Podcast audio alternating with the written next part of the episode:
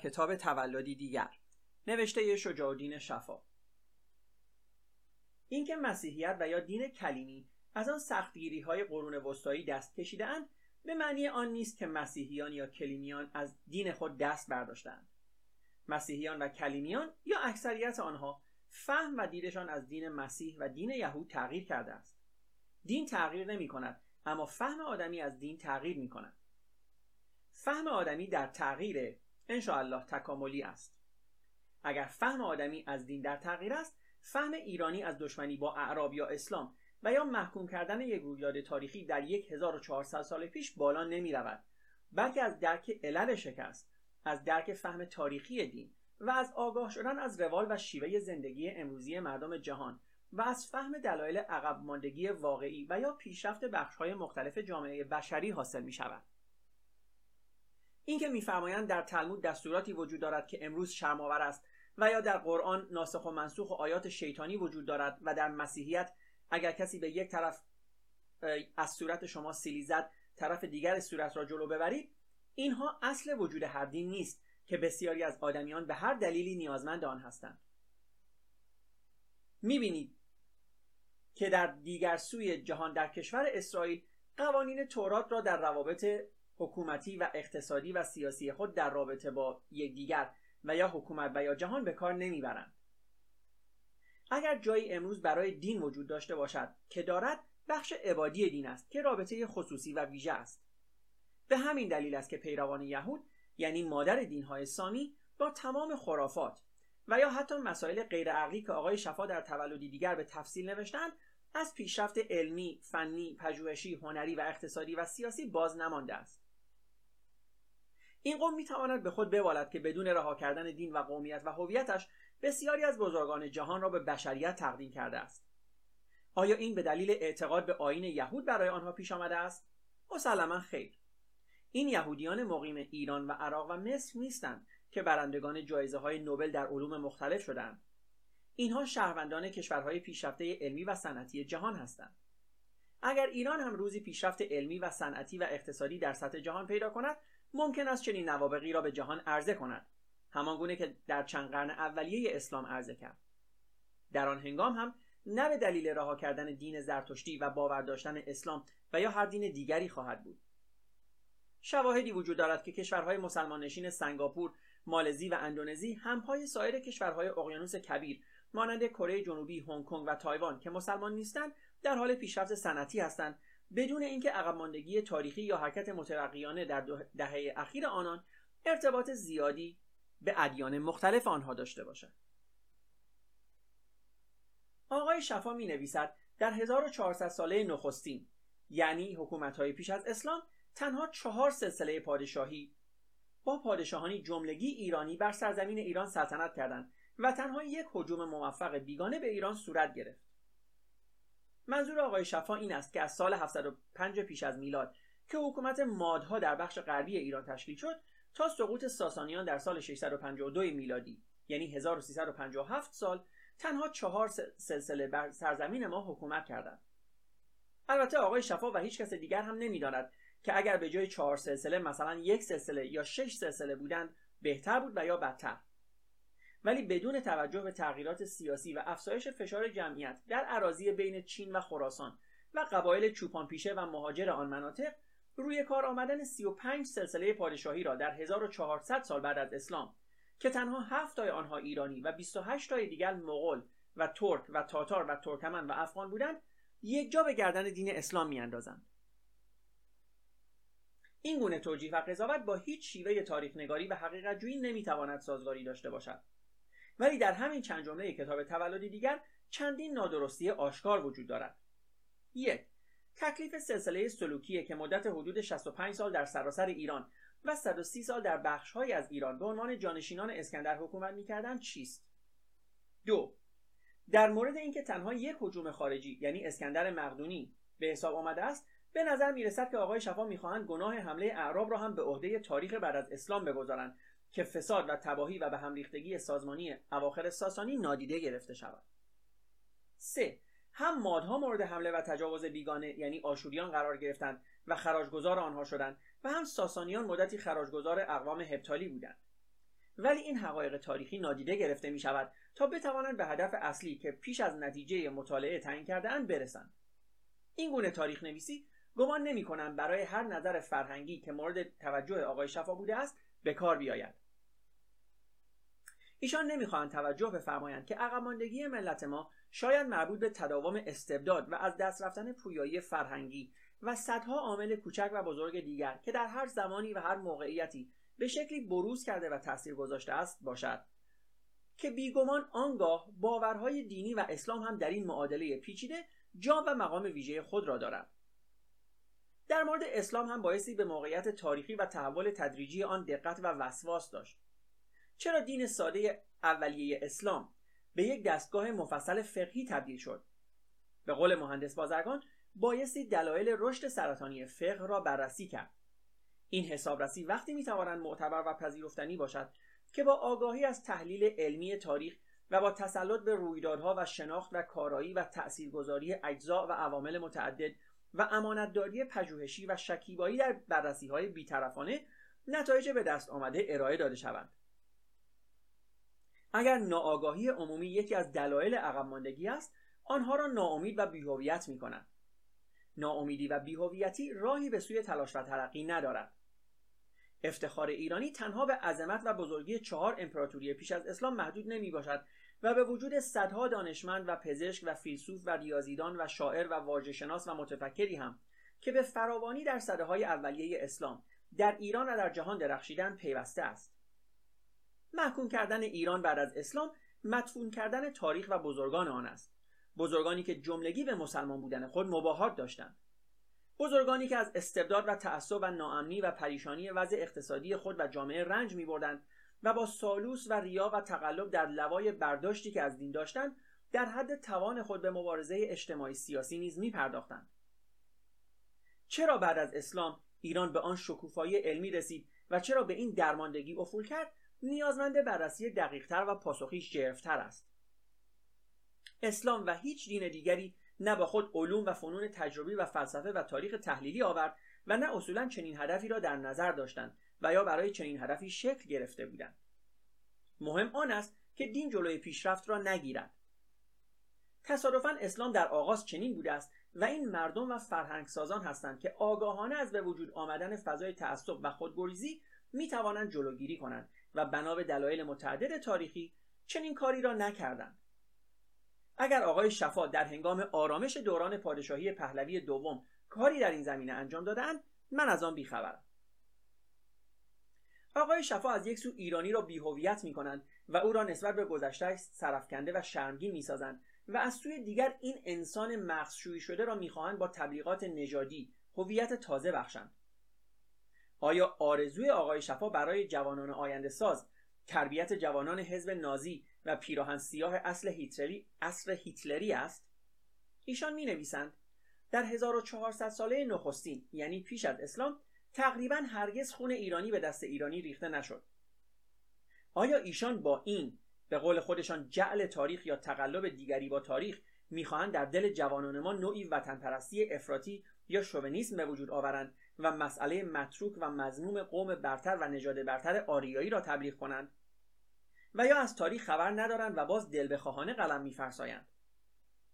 در همان چهار سلسله پادشاهی پیش از اسلام که اهمیت و نقش و خدماتشان را آقای شفا تنها به جهانگشایی تقلیل دادند ببینیم ایرانی خون ایرانی را نریخت؟ پاسخ این است که متاسفانه ریخت. ایرانی هم مانند همه اقوام دیگر در جهان در روند تاریخ زندگی خود و متناسب با فرهنگ زمانه گرفتاری های سیاسی و قومی ها و آشوب های سرزمین آریایی و غیر آریایی را که در قلمرو امپراتوری خود داشته است با سیاست و جنگ یا با خدعه و زیرکی با کشتن و تبعید کردن با تهدید و تحبیب فرو می نشانده است و اداره می کرده است. گاهی موفق بوده و گاهی ناموفق. مگر کوروش سلسله مادها را با جنگ از میان بر نداشت؟ مگر در جنگ خونریزی نمی شود مگر مادها و هخامنشی ها هر دو ایرانی و آریایی نبودند. مگر آستیاک پادشاه ماد پدر بزرگ کوروش آستیاک پدر مادر کوروش نبود. مگر اردشیر بابکان عدهای را با طلا و جمعی را با شمشیر مطیع خود نکرد تا سلسله اشکانی را منقرض و حکومت ساسانی را مستقر سازد. مگر مهاجرت آنها به شرق ایران و پوست کندن مانی موبد زرتشتی و پیامبر مسلک مانویه و آویزان کردن او بر دروازه شهر و قتل عام مزدکیان مگر در تاریخ ثبت و ضبط نشده است؟ مگر این قاتلان و مقتولان ایرانی نبودند و در دوران ساسانی نبود؟ مگر مانی و مزدک از موبدان زرتشتی نبودند و برای اصلاح دین و, و برای اصلاح دین زرتشتی نمیکوشیدند؟ مگر کشتن آنها مایه فساد بیشتر دین نشد؟ پس پیش کشیدن چنین ادعای بیپایه‌ای برای چیست؟ از قتل مردم و مسلحان دینی و افراد پیشرو اجتماعی هم بگذریم قتل و خونریزی خود شاهان به دست فرزندان و نزدیکانشان خود حکایتی است. از سیزده پادشاه هخامنشی هفت نفر آنها به دست فرزندان و نزدیکانشان کشته شدند. کشتن یهودیان و سابعیان و به ویژه مسیحیان در دوران ساسانیان قابل کتمان نیست. تنها یکصد کتاب تاریخی به نام تاریخ شهدا از وقایع قتل مسیحیان بر جای مانده است. این افراد رومی و چینی یا سامی و مغول نبودند بلکه ایرانیانی بودند که باورهای دیگری داشتند. باز هم این پرسش مطرح است که آقای شفا برای چه هدفی مسائلی را مطرح کردند که مجبور به نادیده گرفتن حقایق تاریخی شوند؟ آقای شفا بدون توجه به باورهای اسطوره‌ای، افسانه‌ای و تاریخ سینه به سینه قبیله‌ای دینها را به باد تمسخر گرفتند که پیامبران در تورات با خدا کشتی می‌گرفتند یا خدا با مردم لجوازی می‌کرده است. این مطلب نشان می‌دهد که ایشان به مفهوم دین و تغییر این مفهومها در زمانهای مختلف در ذهن انسانها نخواستند توجه بفرمایند. بخشهای مختلفی که در ادیان از آداب و رسوم تا عبادات و تاریخ جهانبینی وجود دارد نمی‌تواند خارج از فهم فرهنگی زمان پیدایش هر دینی باشد. اگر دین از فهم فرهنگی مردم زمان خود به دور بود بیگمان همان مردم ساده دل دین باور نیز از پذیرفتن آن دین عاجز بودند و از قبول آن سر باز می‌زدند. درست است که اصل دین جنبه محرمات دارد ولی دین به عنوان یک نهاد اجتماعی به نیازهای جامعه و خصوصیات روحی و جسمی و فرهنگ مردم نیز توجه داشته است و بیان اسطوره ها و افسانه ها و قصه ها را به عنوان احسن القصص برای توجیه و توضیح ریشه تاریخی قوم خود مفید دانسته است. انتظار مستند بودن این اسطوره ها و افسانه ها و یا متناسب بودن این قوانین و یا علمی بودن این دیدگاه ها در مورد هستی از نظر یک مقوله تاریخی یا یک دستور اجرایی در روند حرکت و تغییر اجتماعی با هم تفاوت دارد معمولا افرادی که خود دچار سکون و ایستایی بودند این مقوله ها را همانند جنبه های معنوی و باورهای الهی و فوق طبیعی و اعتقادی دین برای همه زمانها بی تغییر می دانند. این افراد چه در موافقت و چه در مخالفت با دین از اصل بنیادین خرد و فهم و قضاوت مقوله های تاریخی عاجزند و با همان تعصبات ناپخته اصر جنینی به مسئله به این پیچیدگی که ریشه در ذهنیت تاریخی و روحی و فرهنگی اقوام و ملتهای بسیاری دارد وارد می شوند. در اینجا لازم می‌دانم برای کسانی که شیفته تمدن غربی هستند بخشی از باورهای اسطوره‌ای یونان و روم قدیم را که مبنای فرهنگ اروپای مدرن است بیاورم تا بدانیم که اگر غرب نام موشکهای سفینه پیمای خود را آپولون و یا هواپیماهای فوق مدرن را فانتوم و غیره می‌گذارد در احترام به باورهای اسطوره‌ای و نه دست انداختن و محکوم کردن فرهنگ نیاکان خیش است.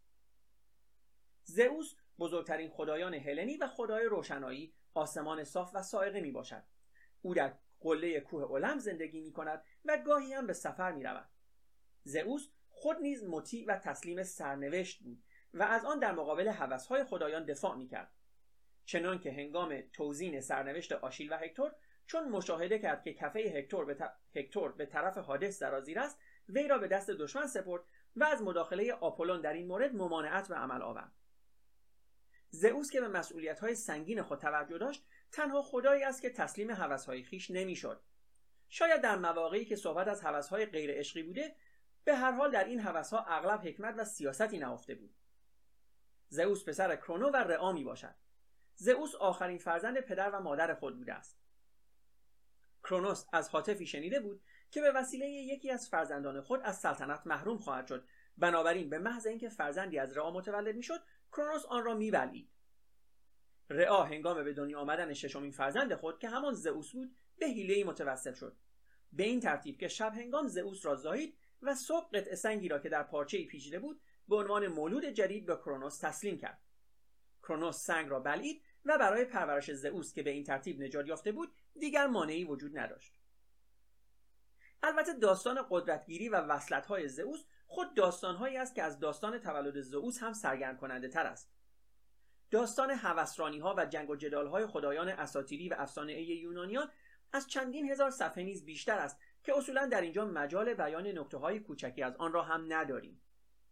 اما فرهنگ و ادب اروپای پیشرفته و مترقی به این اسطوره ها و باورهای گذشته تاریخی خود میبالد و از سر شرم و فرومایگی نمی‌خواهد آنها را پنهان و یا پایمال کند و در ضمن قوانین و رسوم آن دوران را هم امروز نمی‌خواهد مجری و مرئی دارد. آقای شفا در ذکر مناقب خود می نویسد زندگی اداری من در ایران عصر پهلوی به نوبه خود در رابطه پیگیر با مسائل فرهنگی گذشت. به بیش از پنجاه کشور جهان سفر کردم با بیش از یکصد آکادمی و دانشگاه و انستیتوی پژوهشی همکاری منظم داشتم. در بیش از یکصد کنگره علمی و سمینار ملی و بین المللی که در ارتباط با فرهنگ ایرانی در کشورهای دور و نزدیک جهان برگزار شد شرکت کردم. راستی که مردم ایران چه مخارجی را برای زندگی اداری ایشان تحمل شده است و چه مخارج سنگینتری را برای زندگی غیر اداری او پرداخت کرده است. آیا حق دارد از آقای شفا بپرسد که در این فعالیت های پیگیر چه مسائلی را و از چه دوره‌ای مطرح می کردند؟ فرهنگ پیش از اسلامی که به هر صورت در روند رویدادهای تاریخی در 1400 سال پیش مدفون گردید و آنچه در انتقال و سرایت فرهنگی امکان پذیر بود در فرهنگ بعد از اسلام این ملت تأثیر گذاشت و استمرار فعلی فرهنگ مردم زنده ایران را تشکیل داد. ایشان به راستی کدام فرهنگ؟ ایشان به راستی به بررسی کدام فرهنگ بیشتر وقت صرف کردند؟ اگر اسلام را مایه رکود و فنای فرهنگی یافتند کدام نوشته و پژوهش را در اختیار مردم گذاشتند؟ درباره افتخارات فکری و علمی ایرانیان بعد از اسلام چه توجیهی به میان آوردند؟ چه نوشته هایی از ایران از ایشان پیش از انقلاب چاپ شد که آموزه های اسلامی را صد راه پیشرفت و مایه, و مایه خاری و زبونی معرفی کرد و راه اصلاح و گریز از آن را به مردم نشان داد؟ آقای شفا مسلما می‌دانند که در که فرهنگ در شاهنشاهی خلاصه نمی شود فرهنگ متناسب با تغییرات جامعه و زمانه تغییر می کند فرهنگ هم مانند نژاد آدمی خالص و یک دست نیست. فرهنگ سازنده انسان و انسان سازنده فرهنگ است. آینده هر قوم و ملتی به فرهنگ حاکم بر ذهنیات آن مردم استوار است. فرهنگ سازان هر جامعه ای بر روی فرهنگ جامعه از بر روی هر فرهنگ جامعه می توانند اثرگذار باشند. بدون شناخت دقیق و ظریف فرهنگ موجود نمی‌توان در بهسازی فرهنگ موثر بود فرهنگ کل پیچیده ای است که دوام و نظم و رفتار و تأثیر خود را در یک سلسله روابط پیچیده درونی در هر مرحله ای از سطح علمی و فکری و اقتصادی و روابط تولیدی تنظیم و اعمال می کند. فرهنگ یک سازواره زنده و قانونمند است و با دلخواه این و آن قابل قطع و وصل و حذف و اضافه کردن نیست. اگر برای آقای شفا خدمت به فرهنگ با مردم همراه بوده است چگونه به آنها جاروکش خطاب می کنند؟ و اگر مردم به حساب نبوده است چگونه از فرهنگ سخن می‌گویند؟ زیرا فرهنگ بی مردم و مردم بی فرهنگ هیچ معنی و مفهومی ندارند.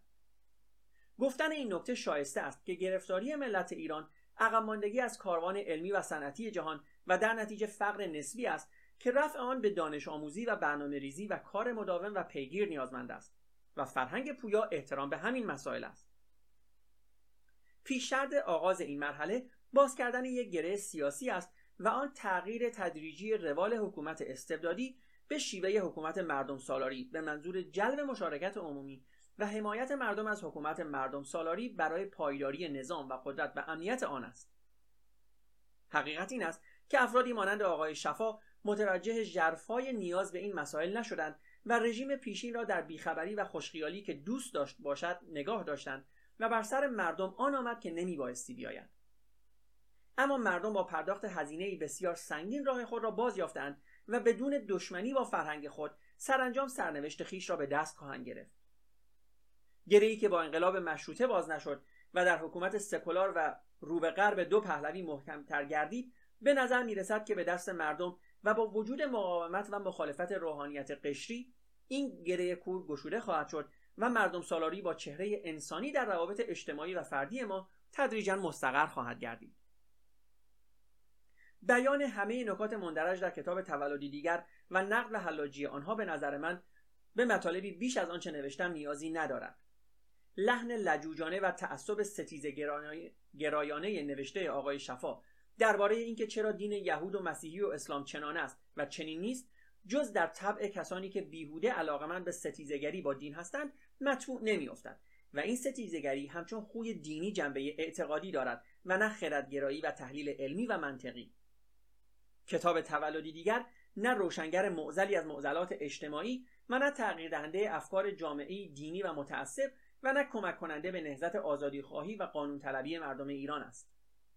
مرسیه‌ای برای دلهای سوخته و خانمان گم کرده است که به دنبال علتهای واقعی برای رفع ریشه گرفتاری ها نیستند بلکه ستیزگری و دشمنی با پوسته روین زواهر امور آنان را قانع می‌سازد و به اصطلاح دلشان را خنک می کند.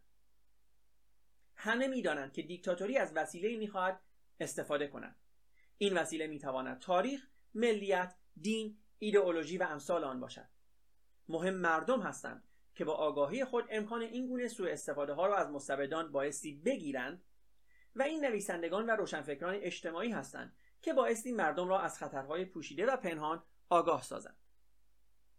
مردم ایران به فکرهای تازه و راههای تازه برای بهزیستی در دنیای تازه امروز و فردا نیازمندند و نه به دشمنی با گذشته و صرف نیروی اجتماعی در مبارزه با اعتقادات آبا و اجدادی که از راه های ساده تری بایستی آنها را به سوی جنبه های انسانی و معنوی خود جهت داد و هدایت کرد.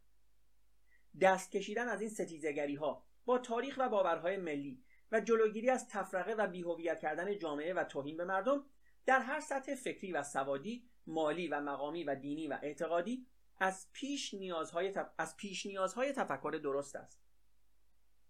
بیش از این نیروی ملی را به جای هدفجویی های آینده پیشرفت آفرین صرف مبارزه با تلخ و شوری های گذشته و غیرقابل تغییر نکنیم.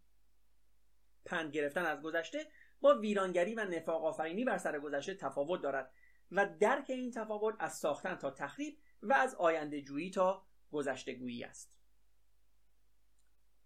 پایان نقد اول. از کتاب پنج نقد.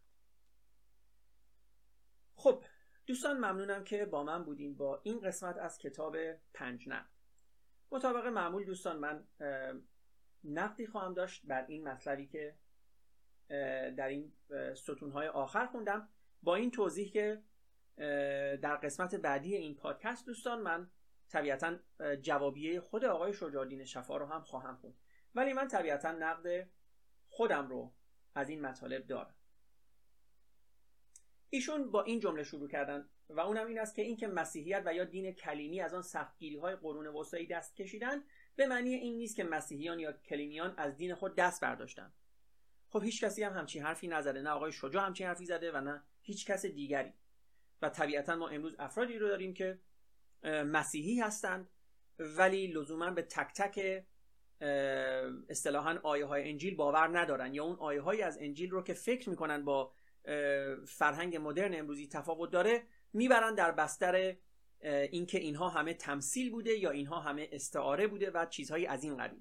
به عنوان مثال تا, قرن از، تا قبل از قرن 15 یا 16 میلادی که همه بر این باور بودن تقریبا همه دنیای حداقل اروپای اون زمان بر این باور بودن که دنیا در, در هفت روز آفریده شد خب همه مسیحیان هم اعتقاد داشتن که دنیا واقعا در هفت روز یعنی هفت و 24 ساعت آفریده شده. چرا؟ چون این در انجیل آمده بود.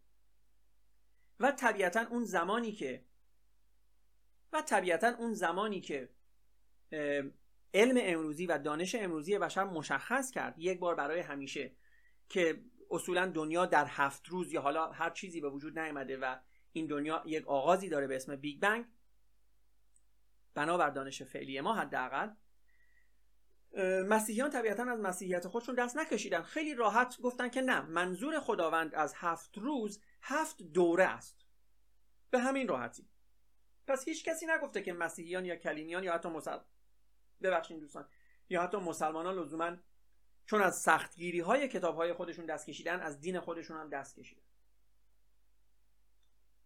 ایشون میگن دین تغییر نمی‌کنه اما فهم آدمی از دین تغییر می‌کنه. خب این دقیقا همین جمله است که من الان گفتم و باز هم کسی مخالف این نیست. و من عرض می‌کنم مخالفت آقای شجاع آقای شفا ببخشید یا مخالفت امثال آقای شفا در حقیقت از کجا میاد؟ ایشون میگن اینکه آقای شجاع شفا میگن مثلا در تلمود دستوراتی وجود داره که امروزه شرماوره یا در قرآن ناسخ و منسوخ وجود داره. میگه اینها اصل وجود هر دین نیست. مشکلی که من فکر می‌کنم آقای قفور میرزایی نفهمیدن در نقد خودشون این هست که همین جملات همین چیزهایی که آقای شفا بهش اشاره کردن که شرم آور می‌تونه باشه چه در تورات چه در انجیل و چه در قرآن. واقعا همون چیزهایی هست که در حکومت های دینی بهش عمل میشه. خب امروزه مسیحیان یک حکومت مسیحی رو در اختیار ندارن در دنیا. هیچ کشوری به جز واتیکان کشوری نیست که مسیحیت در اون رسما حاکم باشن. به مفهوم اینکه یعنی مسیحیت دین رسمیشون باشه و بخوان آیات انجیل رو هم بر جامعه استوار بکنن. حتی در واتیکان هم تا جایی که من می‌دونم به این شدت نیست. اما ما در کشورهای اسلامی می‌بینیم که یک حکم شرم آوری مثل حکم سنگسار رسما داره اجرا میشه. آقای قفور میرزایی می‌تونن معتقد باشن که اینها اصل وجود هر دین نیست. ولی این یک مغلطه است دوستان به اسم مغلطه اسکاتلندی اصیل. که من این مغلطه رو دوستان براتون در یک مثال خیلی اصطلاحا کوتاه توضیح میدم. مغلطه اسکاتلندی اصیل به این شکل است که میگن یک آقای اسکاتلندی در خونه خودش نشسته و داره تلویزیون نگاه می‌کنه یا به رادیو گوش میده. و خبری میشنوه که در اون خبر میگه که مثلا فرض کنید ده تا لات انگلیسی در یک بار با همدیگه دعوا کردن و دو نفر رو زخمی کردن. بعد این آقای اسکاتلندی میخنده و میگه این انگلیسی های لعنتی. همشون همینطوری هستن. فردای همون روز ایشون داره به رادیو گوش میده دو مرتبه یا داره تلویزیون نگاه می‌کنه و یه خبری پخش میشه که پنج اسکاتلندی لات در یک بار با هم دعوا کردن و یک نفر یا دو نفر رو زخمی کردن. و این آقای اسکاتلندی با خودش میگه نه یک اسکاتلندی اصیل هرگز این کار رو نمی‌کنه. ما به این میگیم مغلطه اسکاتلندی اصیل. یعنی اینکه شما اون چیزی رو که دوست دارین اون چیزی که برداشت و فهم شما از هر مطلبی هست رو یک عنوان اصیل بهش اضافه کنین و هر چیزی در اون مطلب که با خواست شما سازگار نیست رو بگی نه اینها واقعی نیست. ما مشابهش رو حداقل در کشور خودمون با این عنوان داریم اسلام واقعی. یعنی اگر شما موافق سنگسار باشین اون وقت وقتی سنگسار حکم سنگسار اجرا میشه خب طبیعتا با این قضیه مشکلی ندارین. اما اگر شما مخالف سنگسار هستین و میشنوین یک جایی دارن کسی رو سنگسار می‌کنن با خودتون میگین حداقل برای توجیه خودتون یا دوستانتون که به این خبر اشاره می‌کنن میگین که نه. اسلام واقعی این نیست. اما واقعیت قضیه اینه که دوستان همینطور که یک اسکاتلندی می‌تونه مثل یک انگلیسی لات باشه دین شما هم نیازی به این نداره که شما برای اون مشخص کنین چه چیزی اصیل هست و چه چیزی اصیل نیست. اون چیزی که دین اصیل هست حالا چه اسلام چه دینی در کتاب اون دین آمده. و حکم سنگسار کردن حکم کشتار مشرکان حکم ارتداد کشتن مرتدها. اینها همه در قرآن اومده. چه شما دوست داشته باشین و چه دوست نداشته باشین. بنابراین این که آقای گفتم غفور میرزایی میگن اصل دین اینها نیست. چرا اصل دین همینها هست و ترسناکی قضیه هم اینجاست که همین چیزهایی که در کتابهای دینی اومده وقتی حکومت یک حکومت دینی هست مثل حکومت ایران میاد و تبدیل میشه به قوانین در جامعه.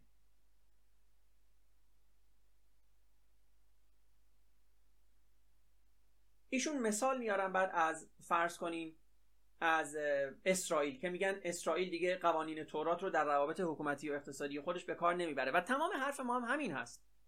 تمام حرف آقای شجاع شفا هم همین هست. یعنی برقراری حکومت سکولار. شما می‌تونین مسیحی باشین شما می‌تونین فرض کنین یهودی باشین شما می‌تونین مسلمون باشین اما در چارچوب خونه خودتون و در چارچوب روابط خصوصی خودتون. و اینکه این قوانین رو دیگه به جامعه ارجاع ندین و اجازه بدین که جامعه با عقل دست جمعی خودش و با خرد جمعی خودش تصمیم بگیره که چه راهی رو انتخاب کنه.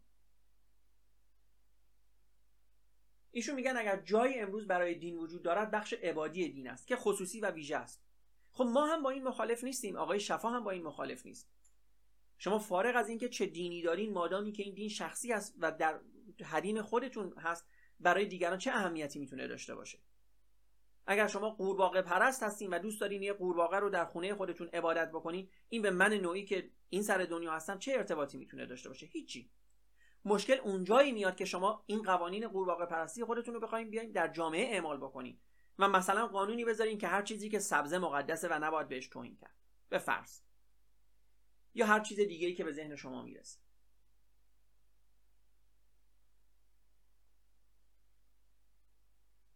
ایشون میگن یهودیان در جاهای زیادی برندگان جایزه نوبل شدن. خب این دوتا اصلا هیچ ربطی به هم نداره.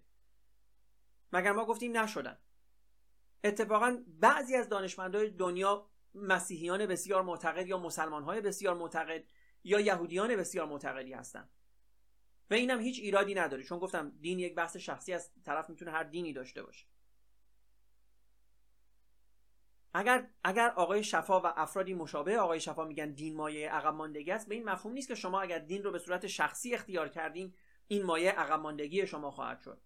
که شاید البته در شرایطی هم بشه. مهم این است که وقتی این دین میاد در بستر جامعه و من اینو بارها و بارها دیگه تاکید کردم. وقتی دین میاد در بستر جامعه و می‌خواد قوانین 1400 سال پیش خودش رو یا قوانین 2000 سال پیش خودش رو یا قوانین 3500 سال پیش خودش رو می‌خواد دو مرتبه به جامعه اصطلاحا اجبار بکنه هست. که دین باعث عقب موندگی میشه. اگر شما واقعا فکر می‌کنین که هر اصطلاحا هر کسی که یهودی باشه هر برده یهودی 60 شکل و هر فرض کنیم برده غیر یهودی سی شکل و هر زن ده شکل ارزش داره این سیستم ارزش گذاری دینی می‌تونه باعث عقب موندگی جامعه بشه.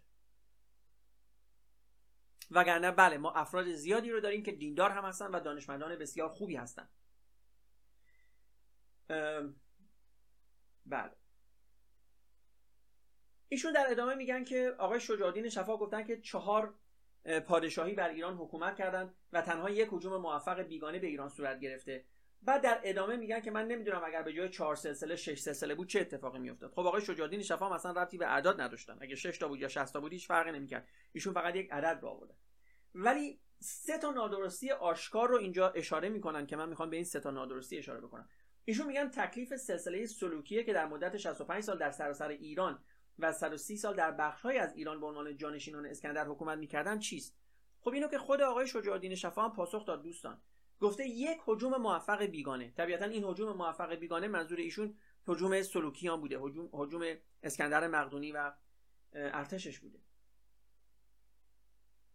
ایشون میگن در مورد اینکه تنها یک هجوم خارجی و جالبه که خودشون هم در نکته دوم اشاره می‌کنن. یعنی اسکندر مقدونی به حساب اومده به نظر می‌رسد که آقای شفا می‌خواهند گناه همره اعراب را هم به عهده تاریخ بعد از اسلام بگذارند. خب اصلا همین هست دیگه. اصلا پس به گردن کیه؟ آیا به نظر شما گناه حمله اعراب به گردن فرض کنین مسیحیته؟ به گردن اسلامی هست که به اونها دستور می‌داده که با اصطلاحا بجنگین و سرزمین های خودتون رو گسترش بدین و از اونها باج و خراج بگیرید این هیچ ربطی دوستان گفتم نداره به اینکه آیا در دربار ساسانی فساد بوده یا نبوده. اصلا این دو مسئله کاملا با هم متفاوتن. فساد دربار ساسانی و اتفاقاتی که در زمان آخرین پادش... آخرین سلسله پادشاهی در ایران قبل از حمله اعراب میفته به مشخصا تاثیرگذار بوده در اینکه مردم هیچ تمایلی برای دفاع از حکومت خودشون نداشته باشن که ما اینو در پادکست قبلی هم گفتیم. اما این هیچ ربطی نداره به اینکه آیا حالا اگر پادشاهی ساسانی مثلا یک کشور ضعیفیه آیا این توجیه می‌کنه حمله اعراب رو به ایران؟ آیا اگر امروز مثلا فرض کنیم کشور عراق کشور ضعیفی باشه آیا این توجیه می‌کنه حمله ما رو به عراق؟ طبیعتا خیر. اینها دو تا مسئله جداست. ایشون میگن خب بله ماتا هم حمله کردن ماتا هم بهشون حمله شده خراجگذار شدن. خب اصلا ایشون من باز فکر می‌کنم اینجا آقای قفور میرزایی یا واقعا نفهمیدن مفهوم منظور آقای شفا رو و خودشون رو به اون راه می‌زنن. منظور آقای شفا این نبوده که هرگز هیچ حجومی صورت نگرفته. اصلا تاریخ تمام جهان تا حدود 100 سال پیش یا حتی یکم کمتر پر است از این حمله های کشورها ما هنوز هم می‌بینیم در قرن بیستم در سال 1981 عراق به ایران حمله کرد. اصلا منظور آقای شفایی نبوده که در, در تمام سلطنت مادها یا در تمام سلطنت اشکانیان یا نمی‌دونم ساسانیان یا هخامنشیان هیچ حمله ای نبوده. وقتی ایشون دارن میگن حجوم موفق بیگانه به ایران منظورشون حجومی بوده که در, در اثر اون ایران از دست ایرانی خارج بشه. به عبارتی سرزمین ایران به دست بیگانه بیفته. و ما چند تا از این حجوم ها داریم فقط. ما یکی حجوم اسکندر مقدونی رو به ایران داریم که ایران از دست حکومت ایرانی خارج میشه. یکی, حمله اعراب رو داریم یکی حمله مغول ها رو داریم و یکی هم حمله افغان ها رو داریم. حالا اگر شما فرض رو بر این بذارین که غزنویان و سلجوقیان هم اینها ترک های مثلا از شمال ایران و غیره بودن بعد اون وقت می‌تونین حمله ترک ها رو هم اضافه بکنین به ایران. طبیعتا منظور آقای شفا این نبوده که و میگم این من نمی‌دونم یک نوع خود را به جهل زدن هست به نظر من. کاملا واضح منظور آقای شفا چیه در این قضیه. خب بعد ایشون در ادامه یک حرف دیگه هم می‌زنن. برای من این هم جالب بود. ایشون اگر اجازه بدی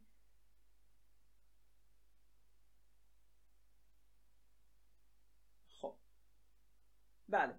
ایشون البته حالا اینو بعد در ادامه میگم چون هنوز اینجا نیامده ایشون در ادامه میگن که افتخار ایرانی تنها به عظمت و بزرگی چهار امپراتوری پیش از اسلام محدود نمی باشد و به وجود صدها دانشمند و پزشک و فیلسوف و ریاضیدان هم هست. کسی هم با این مخالفتی نکرده مگر آقای شفا یا هر کس دیگه با این مخالفت داره.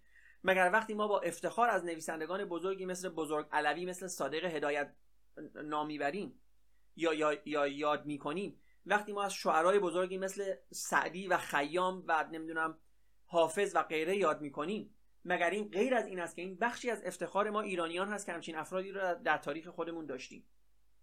قطعا منظور آقای شفایی نبوده که تمام افتخار ایرانیان به چهار سلسله محدود میشه. و اصلا حتی من نمی‌دونم آقای غفور میرزایی در این نقدشون اینها رو بر چه مبنایی نتیجه گیری کردن. یعنی این هم در حقیقت یک نوعی مغلطه هست دیگه که شما اگر اشتباه نکنم بهش میگن مغلطه مرد پوشالی یعنی یا استرامن یعنی شما میایین تمام صحبت شخص مخالفتون رو به یک هدف پوشالی و بسیار اصطلاحا آسونتر که میشه راحت بهش حمله کرد میایین به اون خلاصه می‌کنین و به اون هدف حمله می‌کنین به اون هدف آسان حمله می‌کنین. کجای کتاب تولدی دیگر؟ آقای شجاعالدین شفا گفتن که تمام افتخارات ما فقط قبل از اسلام هست.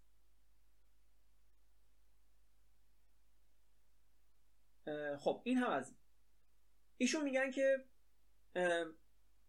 اسلام و نه هیچ دین دیگری با خود علوم نه با خود علوم و فنون تجربی و فلسفه و تاریخ تحلیلی آورد و نه اصولا چنین هدفی رو داشتن. خب اینو همه ما هم دقیقا می‌دونیم که اینطوری است.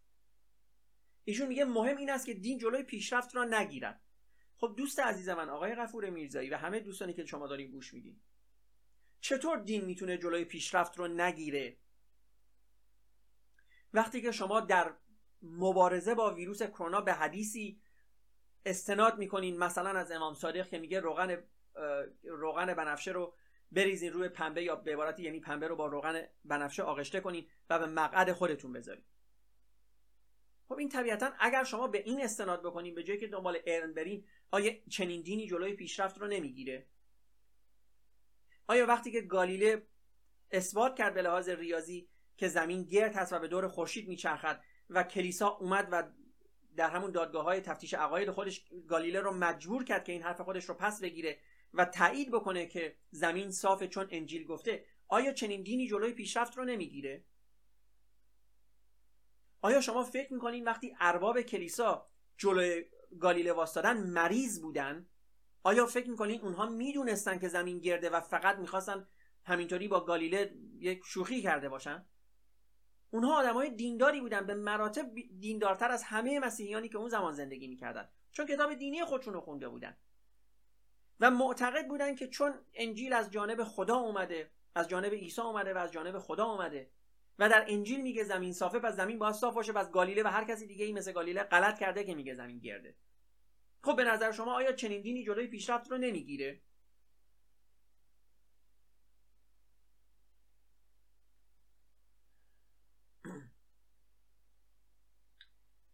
ایشون میگن که آقای شفا در بخشی از کتاب خودشون گفتن که در پیش از اسلام تقریبا هرگز خون ایرانی به دست ایرانی ریخته نشد.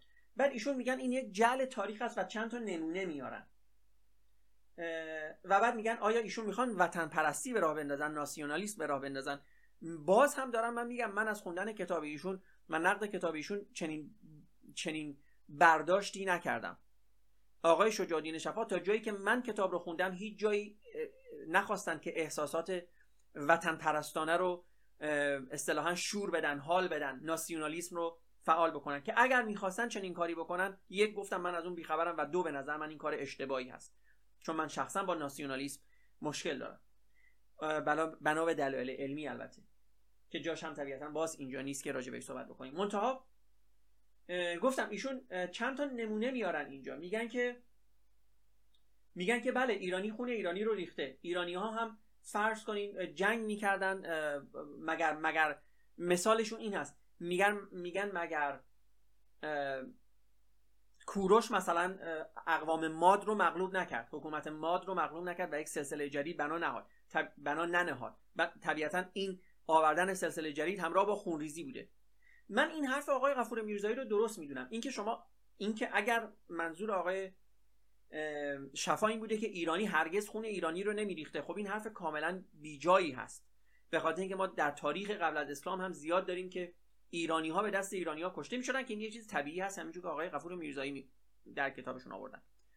اون چیزی که من می‌تونم راجع بهش صحبت بکنم این است که من موافقم با آقای غفور میرزایی در اینکه آقای شفا با گفتن این جمله به این شکل یعنی اینکه گفتن تقریبا هرگز خونه ایرانی به دست ایرانی ریخته نشد یک مقداری شاید در در این جمله اهمال کردن اون چیزی که من از خوندن کتاب تولدی دیگر می‌فهمم که برای شما هم بازگو کردم این رو و در نقد کتاب هم بوده این هست که منظور آقای شجاعالدین شفا این بوده که هرگز این اتفاق نیفتاده که یک ایرانی در یک یا حداقل کمتر اتفاق افتاده که یک ایرانی در در خوشخدمتی به حکومت های بیگانه ایرانی رو بکشه. چون مثال هایی که بعد از این جملهشون در کتاب میارن اشاره به اینها داره. اشاره مثلا به خاندان برمکی داره و خاندان های مشابهی که در دربار امویان و عباسیان خدمت می‌کردن و به خاطر اینکه خب اصطلاحا نوکر دربار اونها بودن وزیر و نمی‌دونم مأمور دربار اونها بودن خون ایرانیان یعنی هموطنان خودشون رو میریختن.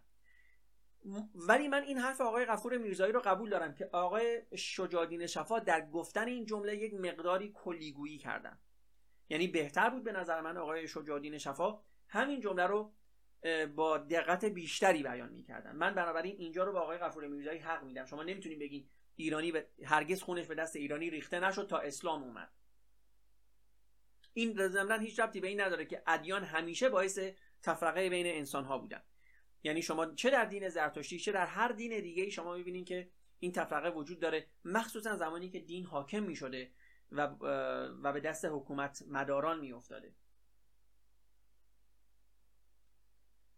بنابراین این این جمله آقای غفور میرزایی رو همینطور که خدمت شما عرض کردم من قبول دارم. در مورد کتاب تاریخ شهدا صحبت کردم. خب این درست هست. بعد ایشون میگن آقای شفا بدون توجه به باورهای اسطوره‌ای افسانه‌ای و غیره دینها را به باد تمسخر گرفتن. اولا که آقای قف... آقای شجاعالدین شفا دینها را به تمسخر نگرفتن دوستان.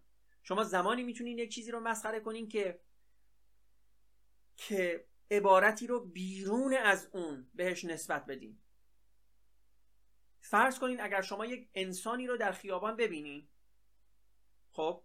اگر شما یک انسانی رو در خیابان ببینین که این انسان گوشهایی داره که بیش از حد عادی دراز هست. گوشهای بزرگی داره. و بعد به این انسان بگین تو مثل یه خر میمونی این اهانت هست این تمسخر هست. یعنی شما چیزی رو دارین نسبت میدین به یک انسان که اون انسان نیست. اما اگر من بیام یک آیه قرآن رو براتون بخونم و این آیه رو نقد بکنم و بگم این آیه چقدر تفکر عقب مانده ای داره. اگر من بیام یک آیه یا یک ورس از انجیل رو برای شما نقل بکنم و بگم این آیه انجیل چقدر حرف احمقانه ای توش هست. آیا این باز هم تمسخر هست؟ من الان دارم یک کتاب رو برای شما نقد می‌کنم. اگر یکی از دوستان منتقد بیاد عین جمله من رو نقد بکنه و راجع به اون صحبت بکنه بگه این جمله به این دلایل اشتباه هست. آیا این تمسخر من هست؟ شما یک نمونه رو بیارین که آقای شجادین شفا تمسخر کرده باشه یکی از این ادیان رو. این جدای دوستان بازم اینو من باید اینجا عرض بکنم. این جدای از این هست که من قبلا هم گفتم بحث احترام به عقاید بحث مغلط انگیزی هست. اگر عقیده من این باشه که هر کسی همسایه من هست باید مورد دستبرد و دزدی من قرار بگیره شما نمی‌تونید بگین این عقیده محترمه. اگر عقیده من این باشه که چون ماشین من 200 کیلومتر در ساعت سرعت میره من با با سرعت 200 کیلومتر در ساعت برم. مهمم نیست که چه اتفاقی میفته این عقیده نمی‌تونه مورد احترام باشه. اگر عقیده شما این است که گاو مقدس است پس هر کسی گوشت گاو بخوره باید ریخت توی خونش اونو کتک زد زنشو کتک زد بچه‌هاشو کتک زد این عقیده نمی‌تونه مورد احترام باشه. اصلا حتی اگر عقیده شما این باشه که باید با دیگر انسان ها مهربان بود حتی این هم نمی‌تونه مورد احترام باشه. شما می‌تونید این عقیده رو قبول کنید به عنوان یک عقیده خوب یا نپذیرین به عنوان چون عقیده بدی هست. ولی چیزی به اسم احترام به عقاید معنا نداره. احترام همینطور که من قبلا هم گفتم نسبت به یک چیزی که وجود خارجی داره معنا پیدا می‌کنه. من باید به دوست مسلمان خودم احترام بذارم. حتی اگر به او دارم بحث در مورد اسلام می‌کنم. من باید به همسایه مسیحی خودم احترام بذارم. من باید به همکار یهودی خودم احترام بذارم. من اگر یک دوستی دارم که هندی هست و گاف پرست هست من باید به خود اون دوست احترام بذارم. اون رو با الفاظ خفیف مورد اصطلاحا خطاب قرار ندم. ولی من نمی‌تونم بگم نه عقاید این شخص هم محترم هست. چون عقیده وجود خارجی نداره. اصلا مفهوم احترام برای چیزی که زنده نیست برای چیزی که وجود خارجی نداره اصلا معنایی نداره. شما آیا به سنگ احترام می‌ذارین؟ به فرض؟ هرگز. سنگ چه احترامی می‌تونه داشته باشه؟ همینطور چیزهای. تصنعی. مثلا ببخشید چیزهایی که ساخته دست بشر هست. مثل اینکه بگیم مثلا به میز احترام بذار. میز چه احترامی می‌تونه داشته باشه؟ عقاید هم یک چیزی هستن که در وجود ما هستن. یک چیز انتظایی هستن. با همه این اوصاف گفتم آقای شفا هیچ وقت نیومده اسلام یا ادیان دیگر رو مسخره بکنه. اومده حقایقی رو از اون از اون کتاب ها نقل کرده از اون ادیان نقل کرده و اونها رو اومده تحلیل و بررسی کرده. ایشون میگن دین باید از فهم فرهنگی زمانه پیدایش خودش خارج نباشه وگرنه مردم در همون زمان هم به اون دین نمیگرویدن. خب تمام حرف ما هم همین هست دوست عزیز. ما هم حرفمون این است که ادیان در اون زمانی که اومدن برای اون جامعه‌ای که اومدن خوب بودن. مگر اسلام برای اعراب بد بود؟ مسلما اسلام برای اعراب بد نبود. اسلام به اعراب هویت داد. قبایل چند پارچه عرب رو متحد کرد. کاری کرد اعرابی که هرگز اسمی از اونها در دنیا نبود تا, تا آسیای میانه و تا جنوب اروپا رفتن. پس مسلما اسلام برای اونها بد نبوده. حداقل اسلام برای عرب ها در همون زمان خودش بد نبوده. اما آیا ما می‌تونیم بگیم که الان هم اسلام برای اعراب بد نیست در این زمان و در این مکان؟ مسلما وقتی که آقای چنگیز چنگیز خان مغول شروع می‌کنه به کشورگشایی و شروع می‌کنه میاد دو مرتبه تا شرق اروپا میره و از اون طرف هم تا ژاپن و اینا رو می‌گیره. این مسلما برای فرهنگ خودشون و برای مردم خودشون افتخار هست. توی تاریخ هم با افتخار از اونها نقل نقل می‌کنن. آیا این به این مفهوم است که ما هم به عنوان ایرانیانی که مورد تجاوز سربازان مغول قرار گرفتیم در یک برهه از زمان آیا ما هم باید به اونها افتخار بکنیم؟ این تمام حرف آقای شجاع هست. بماند که تمام حرف ما این است که شما دین رو بذار در ظرف خود تاریخی و مکانی خودش. اون رو اکستند نکن توسعه نده به زمانهای دیگه و مکانهای دیگه. اسلامی که شاید در زمان خودش برای اعراب چیز مفیدی بود در همون زمان خودش برای ایرانیان طبیعتا یک فاجعه بود. و الان برای همه دنیا فاجعه هست. مگر شما می‌تونید با عقاید 1400 سال پیش یا 2000 سال پیش مسیحی یا 3500 سال پیش یهودی الان زندگی بکنید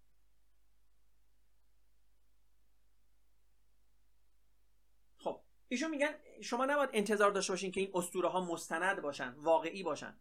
باز هم جان سخن از زبان ما می‌گویی حرف ما هم همین هست. حرف آقای شجاع الدین شفا هم همین هست. اینکه اینها همه اسطوره هست. حالا یک زمانی تعریف شده برای مردم مفهوم داشته هیچ ایرادی نداره. یک زمانی کدوی قلقل زن هم برای مردم معنا و مفهومی داشته.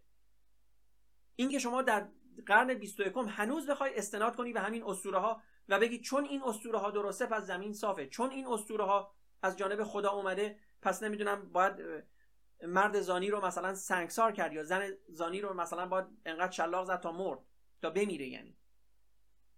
تمام حرف ما هم همین هست. ولی ایشون میان یک مثال واقعا به نظر من دوستان این مثال خیلی بچگانه هست. ایشون میان مثالی میارن از زئوس. من دیگه طبیعتا داستانایی رو که ایشون از زئوس آوردن نمی‌خونم. و من میگن که اروپای پیشرفته و مترقی به این اسطوره ها و باورهای گذشته تاریخی خودش میباله. خب باید بباله. مگر مگر قوانین امروز اروپا بر مبنای این هست که زئوس مثلا چه کار کرد یا نکرد؟ مگر ما نمی‌دونیم که شاهنامه یک داستان هست یک افسانه هست. مگر ما هم به رستم و اسفندیار و سهراب نمیبالیم؟ معلومه که میبالیم. علت اینکه به اینها میبالیم به خاطر اینکه همه ما یعنی مجموع ما ایرانی ها به صورت دست جمعی می‌دونیم که اینها داستان هست افسانه هست. و خب ما میبالیم به اینکه فردوسی اینقدر توانایی داشته که بتونه داستان به این زیبایی رو نقل بکنه که همین امروز در جهان قرن 21 یکی از چند اصطلاحا افسانه بزرگ دنیاست داستان رستم و سهراب.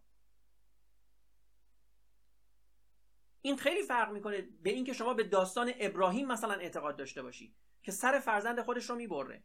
و بعد نه اینکه شما اعتقاد داشته باشی که این یک افسانه است. خب اگر شما به عنوان افسانه و داستان به این اعتقاد داشته باشی که یک مشکلی پیش نمیاد. بلکه این رو دستمایه بکنی برای اینکه بگی پس ما نتیجه می‌گیریم که خداوند هر چه بگوید این درست است. و اگر ابراهیم سر پسر خودش رو می‌خواست به دستور خدا ببره شما هم می‌تونی سر پسر خودتو ببری اگر از دستور خدا سرپیچی بکنه. متوجه وحشتناک بودن این قضیه هستیم تفاوت کجاست؟ اگر اروپا به زئوس میباله اگر به داستانهای نمی‌دونم اولیس و اودیسه میباله اگر اسم فضاپیمای خودش رو مثلا آپولون می‌ذاره این به این مفهوم نیست که اروپایی ها ضمنا هر چی که آپولون گفته رو می‌خوان خط به خط در در دنیای خودشون اعمال بکنن به عنوان قوانین تغییر ناپذیر الهی. و من گفتم ما هم میبالیم, میبالیم به اسطوره های خودمون و به افسانه های خودمون. داستان اونجایی ترسناک میشه که عده این افسانه ها و این اسطوره ها رو به عنوان حقیقت واقعی به عنوان حقیقت محض می‌خوان به خورد ما بدن و می‌خوان قوانین جامعه رو بر مبنای اونها استوار بکنن. بعد ایشون مجدد شروع می‌کنه به زدن آقای شفا که من گفتم واقعا این نقدی بر کتاب تولدی دیگر نیست. این نقدی بر آقای شجاعالدین شفا است. ایشون خود آقای شجاعالدین شفا طبیعتا درباره خودشون بهتر توضیح میدن. من وارد نقدی که آقای غفور میرزایی از آقای شفا کردن نمیشم. ولی باز مجدد می‌خوام به این نکته اشاره بکنم. که به این ما میگیم مغلطه حمله شخصی. یعنی شما وقتی که می‌خواین وقتی که کسی یک موضوعی رو بیان می‌کنه شما به جای اینکه به اون موضوع بپردازین به اون شخص بپردازین آقای شفا ممکنه اشتباهات زیادی در زندگی خودشون مرتکب شده باشن. این هیچ ربطی نداره. که آیا مطالبی که در کتاب تولد دیگر گفتن درست هست یا غلط هست؟ ممکنه بعضی از چیزهایی که آقای قفور میرزایی در ارتباط با آقای شجاع شفا میگن واقعا راست هم باشه. که ایشون خودشون توضیح خواهند داد. در جوابیه خودشون اگر لازم باشه. اما این گفتم این دیگه نقد کتاب نیست. این نقد شخص هست. حمله شخصی است مقالطه هست که در اون گفتم به مغلطه حمله شخصی یا ادهومینم یاد میشه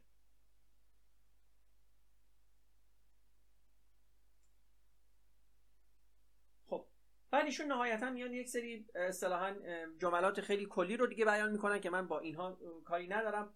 فقط یک جایی ایشون مجدد میگن چرا آقای شجاعالدین شفا مردم رو جاروکش خطاب کردن. من اینو بارها در پادکست های قبلی هم گفتم که آقای شجاعالدین شفا چنین حرفی رو به طور عمده به همه مردم ایران نزدن. و این فقط برداشتی است که متاسفانه آقای غفور میرزایی دارن. با همه این اوصاف گفتم من این جواب رو باز هم می‌ذارم و در جوابیه خود آقای شجاع شفا خواهم خون برای شما.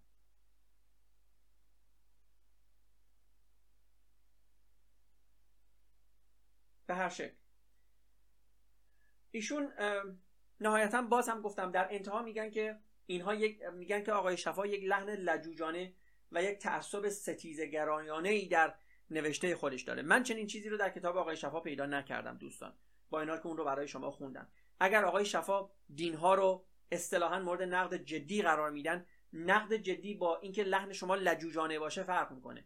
شما یک مورد رو می‌تونین بیارین که آقای غفور میرزایی هرگز چنین کاری نکردن در نقد خودشون. آقای شد... آقای غفور میرزایی یک مورد رو می‌تونستن بیارن که نشون بدن یک چیزی درست هست و آقای شجاع الدین شفا لجوجانه اصرار دارن که اون رو غلط نشون بدن. می‌تونستن این کار رو در نقدشون بکنن دیگه. صرف اینکه شما بگین یک کسی لجوجه که اثبات نمی‌کنه چیزی رو. شما مطلبی رو به صورت عینی و به صورت واضح می‌تونستین از کتاب آقای شجاع الدین شفا بیارین که نشون بدین لحن ایشون لجوجانه هست یا نه؟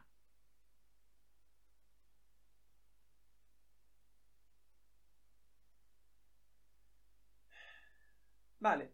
و بعد ایشون میگن دیکتاتوری از هر وسیله می‌تونه استفاده کنه این وسیله ممکنه دین هم باشه. کسی با این مشکلی نداره. دیکتاتوری ها می‌تونن از دین به عنوان یک ابزار استفاده بکنن. اصولا اصولا این کار همه دیکتاتوری ها بوده که یک ایدئولوژی رو برای خودشون بسازن و روی اون ایدئولوژی دیکتاتوری خودشون رو هموار بکنن. حالا این ایدئولوژی می‌خواد ایدئولوژی اسلامی باشه یا ایدئولوژی مسیحی باشه یا حتی ایدئولوژی کمونیسم و نمی‌دونم نازیسم باشه. فرقی نمی‌کنه. اما این به این مفهوم نیست که چون یک دیکتاتوری داره از دین استفاده می‌کنه برای رسیدن به مقاصد خودش حالا آیا اون دین دین درستی است یا دین غلطی است؟ اینکه دیکتاتوری ها از دین چجوری استفاده می‌کنن یک بحث دیگری است. یک چیزی رو البته من به صورت متا به قول فراتر از این بحث ها به شما بگم. که باید تأسف خورد دوستان به حال اون خدایی که دینی رو میاره و اون دین رو ابزار دست دیکتاتورها می‌کنه. به این فکر کنید خدایی که انقدر توانایی نداره که دینی رو که خودش آورده به ادعای خودش برای راهنمایی مردم به سوی اصطلاحا یک زندگی بهتر اجازه بده و قدرتش رو نداشته باشه که دیکتاتورها رو منع بکنه از این کن دین به دست اونها بیفته و اون, اون رو بازیچه قرار بدن برای اینکه دیکتاتوری خودشون رو به پیش ببرن. به هر شکل دوستان نقد اول نقد آقای میرزایی تموم میشه اینجا. من در پادکست بعدی جوابیه آقای شجاعالدین شفا رو به این نقد خواهم خوند. و با خوندن اون جوابیه طبیعتا نقد در جوابیه اول تموم خواهد شد و ما به سراغ باز نقد بعدی خواهیم رفت. موفق باشین دوستان و روز و شب شما خوش.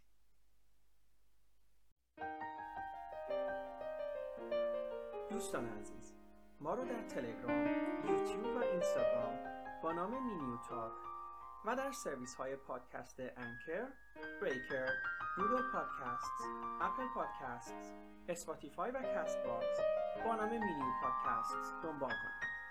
ممنونم.